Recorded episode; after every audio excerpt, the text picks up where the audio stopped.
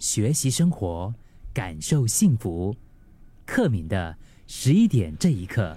不久前跟朋友聊到平衡这个东西，因为就是当他们说到我斜杠啊，我斜杠人生的时候，就是问到说怎么平衡。我发现平衡这个东西真的不是一个，不是一种一成不变的安定，就是我们需要在不断的调整之中，找出属于自己的一个动态的平衡。人类是很奇妙的，对吗？就是当我们的生活中越是缺少某一些东西，比如说你缺少了一辆车啊，比如说你缺少了你觉得心目当中完美的身材，虽然你有房子，虽然你有。呃，姣好的样貌，但是可能你的专注力就会放在，哎呀，你看了别人有车，你不会想到说，你看我有房啊，或者你会觉得说，哇，那个人身材好好，我什么时候可以像他这样子，每一天这样做运动，这么节制的注意饮食？就是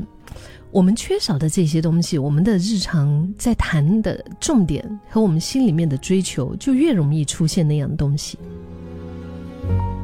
而且工作和生活间的平衡，就是所谓的 work-life balance，大概也就是属于这其中名列前茅的一个议题了吧。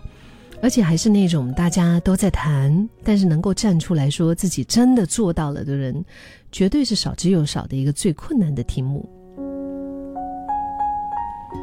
其实生活里面真正的平衡，感觉上都是在跌跌撞撞当中找出来的一个动态的平衡。好像冲浪的时候一样啊，它不可能就是哇完美，你知道吗？就是平衡的多么漂亮，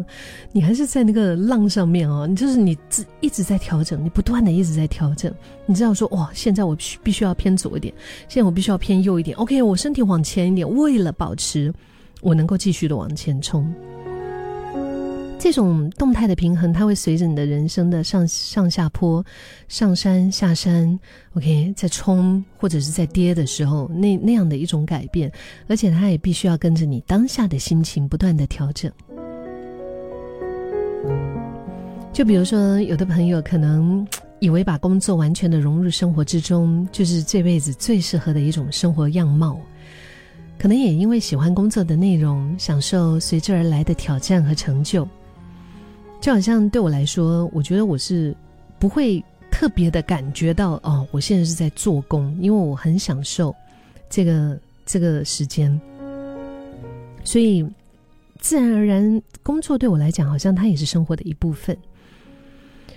所以即使哈，呃，有些时候一整天可能我们高达十多个小时都在忙工作，那不一定非会在那种时候会感觉到痛苦。有一些人是挺乐在其中的，但是，就到了一定的一个啊阶段，不知道是因为年纪大了，心态改变了，还是因为你生活当中出现了一些不一样的人事物，你就会突然惊觉：哎，我是不是把我生命的百分百都投注在工作上？会不会有点太过单调无趣了一些？就是你的生活重心可能会有属于你想要的东西，它可能是友情，它可能是爱情，它可能是健康，它可能是家人，它可能是 UFM 一零三，因为你爱收听嘛，对吗？厚着脸皮讲，然后还有自己的心理状态，各种各样这些东西，可能对你来说。某些部分都是非常重要的。如果你分出越多的时间、心神给工作，你就越少能够照顾到这些领域。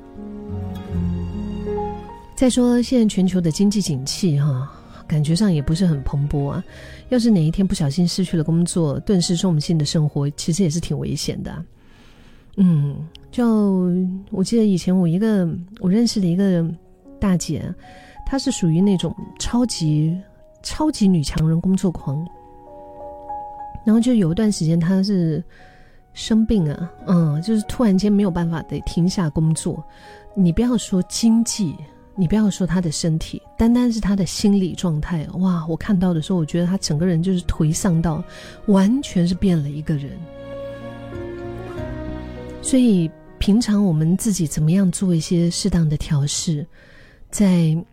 就是不是在最危险的时候，我们开始重新的调整自己，不管是时间还是心力的分配，甚至是个性，是不是也调一下，才能够边前进边找回自己最舒适的一个平衡的状态？